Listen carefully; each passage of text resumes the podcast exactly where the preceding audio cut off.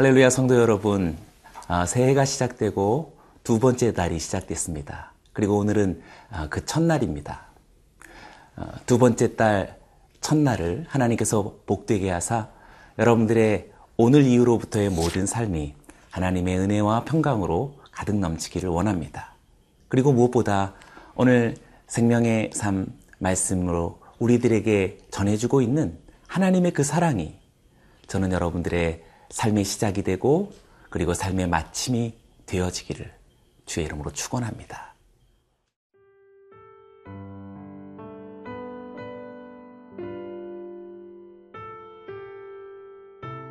고린도전서 13장 1절에서 7절 말씀입니다.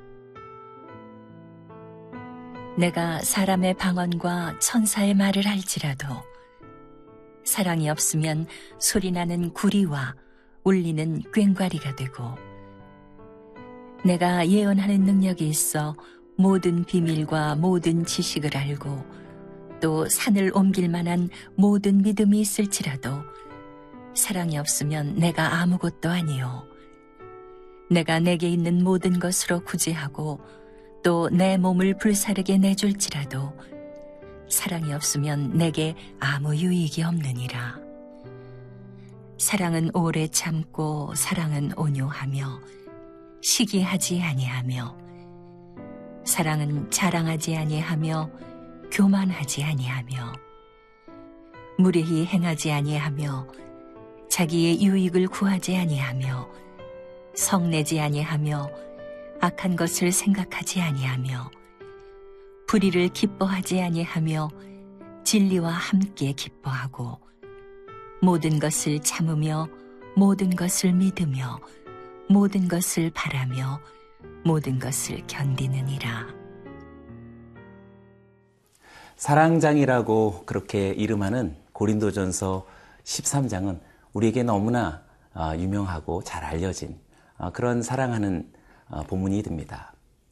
그런데 이 고린도전서 13장은 고린도전서 12장과 14장 사이에 있는데 공교롭게도 고린도전서 12장과 14장은 하나님의 성령께서 주시는 어, 여러 가지 은사들을 말해주고 그것들을 어, 자세하게 어, 바울이 설명하고 있는 내용들입니다. 성령님께서 주시는 여러 은사들 가운데 바로 고린도전서 13장에서 사랑을 언급하고 있는 것이지요. 그러면 여러 가지 은사들 가운데에서의 특별한 은사로서의 사랑을 말하고 있는 것일까요? 어, 저는 어, 그렇게 생각하기보다 오히려 12장과 14장에서 언급되어지는 신령한 것이라고 말할 수 있는 수많은 성령의 은사들에 관한 그 궁극적인 의미가 무엇인지 또 그 은사들의 전제가 무엇인지 그리고 그 많은 은사들의 동기와 목적은 과연 무엇이어야 하는지에 관해 그것은 바로 사랑이다라는 것을 강조하는 아, 그런 아, 바울의 선택이며 고백이라고 생각합니다. 그래서 유독 고린도전서 13장은 아, 사랑에 대한 찬가로서 노래 형식처럼 우리들에게 그렇게 감동적으로 다가오는 것이지요. 보십시오. 1절부터 3절까지의 말씀을 읽어보겠습니다. 내가 사람의 방언과 천사의 말을 할지라도 사랑이 없으면 소리나는 구리와 울리는 꽹가리가 되고 내가 예언하는 능력이 있어 모든 비밀과 모든 지식을 알고 또 산을 옮길 만한 모든 믿음이 있을지라도 사랑이 없으면 내가 아무것도 아니요 내가 내게 있는 모든 것으로 구제하고 또 내 몸을 불사르게 내어 줄지라도 사랑이 없으면 내게 아무 유익이 없느니라. 새 구절에서 나타나는 공교롭게도 공통적으로 각 절마다 사랑이 없으면이라는 수식어가 나타나고 있습니다. 방언도, 천사의 말도, 예언하는 능력도, 산을 옮길 만한 믿음이 있을지라도, 구제하는 것도, 심지어는 자신의 몸을 불살라 내어주는 희생이 있을지라도, 사랑이 없으면 무의미하다라고 말하고 있는 것입니다. 하나님은 어느 누구보다도 의미를 중시하시는 분이십니다. 하나님은 어, 광야를 지나면서도 너와 내가 함께했던 어, 그 사랑의 기억을 추억하십니다.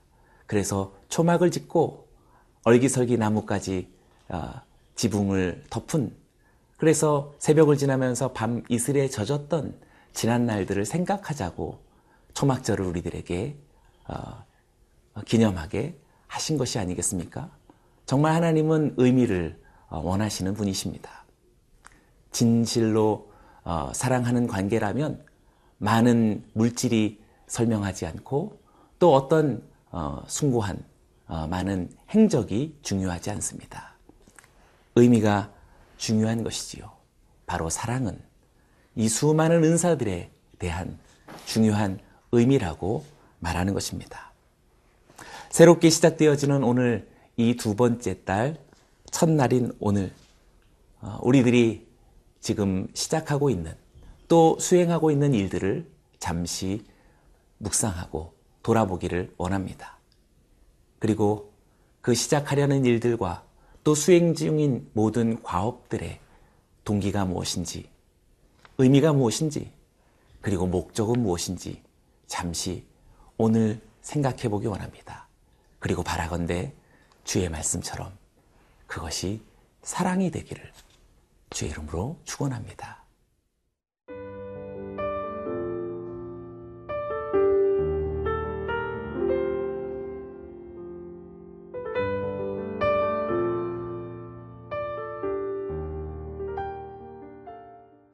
(4절부터) (7절까지는) 아, 바로 그 사랑에 대한 어, 속성을 말해주고 있습니다.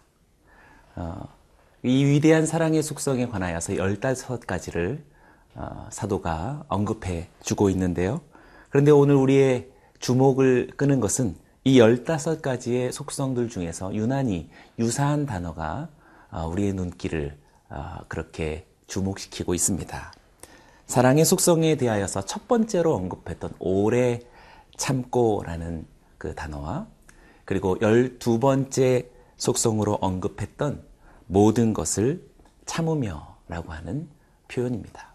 그리고 마지막 열다섯 번째로 언급했던 모든 것을 견디느니라 라고 하는 아, 그런 아, 단어가 되겠습니다. 오래 참고 모든 것을 참으며 모든 것을 견디느니라.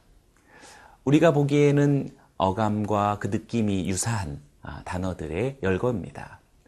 아, 물론 원어는 서로 다른 아, 다른 단어를 사용하고 있지만 그러나 우리가 느끼기에도 마찬가지로 어, 원어도 같은 의미를 갖는 단어들이라고 말할 수 있겠습니다. 오래 참고라고 하는 말은 어떤 체념과 수락이라는 뜻을 가지고 있습니다. 자신의 어떤 기존의 태도를 버리고 어, 포기하고 어, 새로운 어, 그 무엇을 받아들인다라는 의미를 갖습니다. 그리고 모든 것을 참으며 라고 하는 어, 이 말은 지속하다 혹은 덮다라고 하는 어, 뜻을 갖고 있습니다. 모든 것을 견디느니라 라고 하는 것은 모든 어려움과 역경을 이겨낸다라는 속뜻을 가지고 있는 그런 단어입니다. 아, 특별히 아, 이 마지막 단어 어, 모든 것을 견디느니라 에서 이 견디느니라고 하는 것은 요한계시록에서 사도 요한이 아, 자신의 생애를 요약해 주었던 그 말 표현 중에 하나가 되어서 무척 감동을 전해줍니다. 요한계시록 1장 9절은 이렇게 말합니다. 나 요한은 너희 형제요 예수의 환란과 나라와 참음에 동참하는 자라 하나님의 말씀과 예수를 증언하였으므로 말미암아 반모라는 섬에 있었더니 요한은 자신의 생애를 가리켜서 예수의 환란과 나라와 참음에 동참한 자라고 말하고 있습니다. 사도 바울이 사랑은 모든 것을 견디느니라라고 하는 이 견디다라고 하는 단어와 같은 어, 그런 단어를 사용한 것입니다. 사도 요한은 예수의 환란과 나라와 참음에 동참하다라고 하는 이 의미에서 사도 바울이 사용한 모든 것을 견디다라는 의미의 사랑은 단순히 어떤 따뜻하고 애틋한 감정만을 뜻하는 것이 아니라는 것을 깨닫게 됩니다. 그것은 매우 실제적인 현실 속에서의 어, 의지적인 결단이며 용기라고 할 수 있는 것이지요. 예수 그리스도께서 받아들이신 환란을 받아들이는 것이며 예수 그리스도께서 지속하신 하나님의 나라를 지속하는 것이며 예수 그리스도께서 견디신 모든 참음을 견디는 것이라고 할 수 있겠습니다. 사랑은 그래서 계산된 이치가 아니고 또 사랑은 단순히 아, 대단한 어떤 깨달음도 아니며 사랑은 특별한 감정만도 아닐 것입니다. 사랑은 사랑의 원천이신 우리 주 어, 예수 그리스도께서 생애로 살아내신 그 삶을 우리도 받아들이고 우리도 지속하며 그리고 우리도 견디는 것이라고 말할 수 있겠습니다.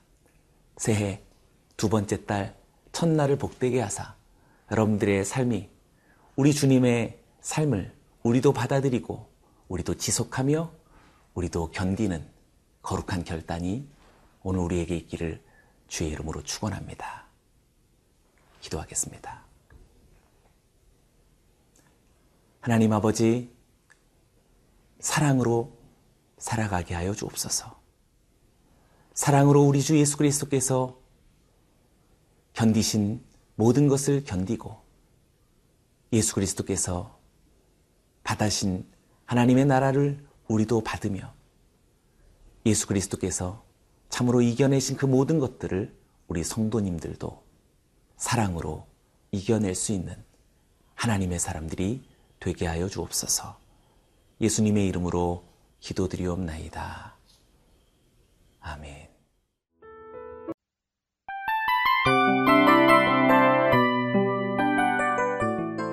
이 프로그램은 청취자 여러분의 소중한 후원으로 제작됩니다.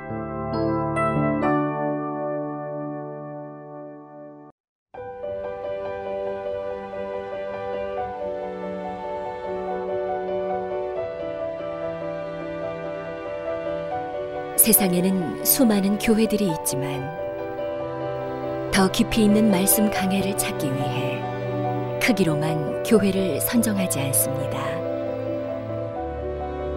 보다 좋은 영적 콘텐츠를 더 많이 나누기 위해 방송비를 받지 않습니다.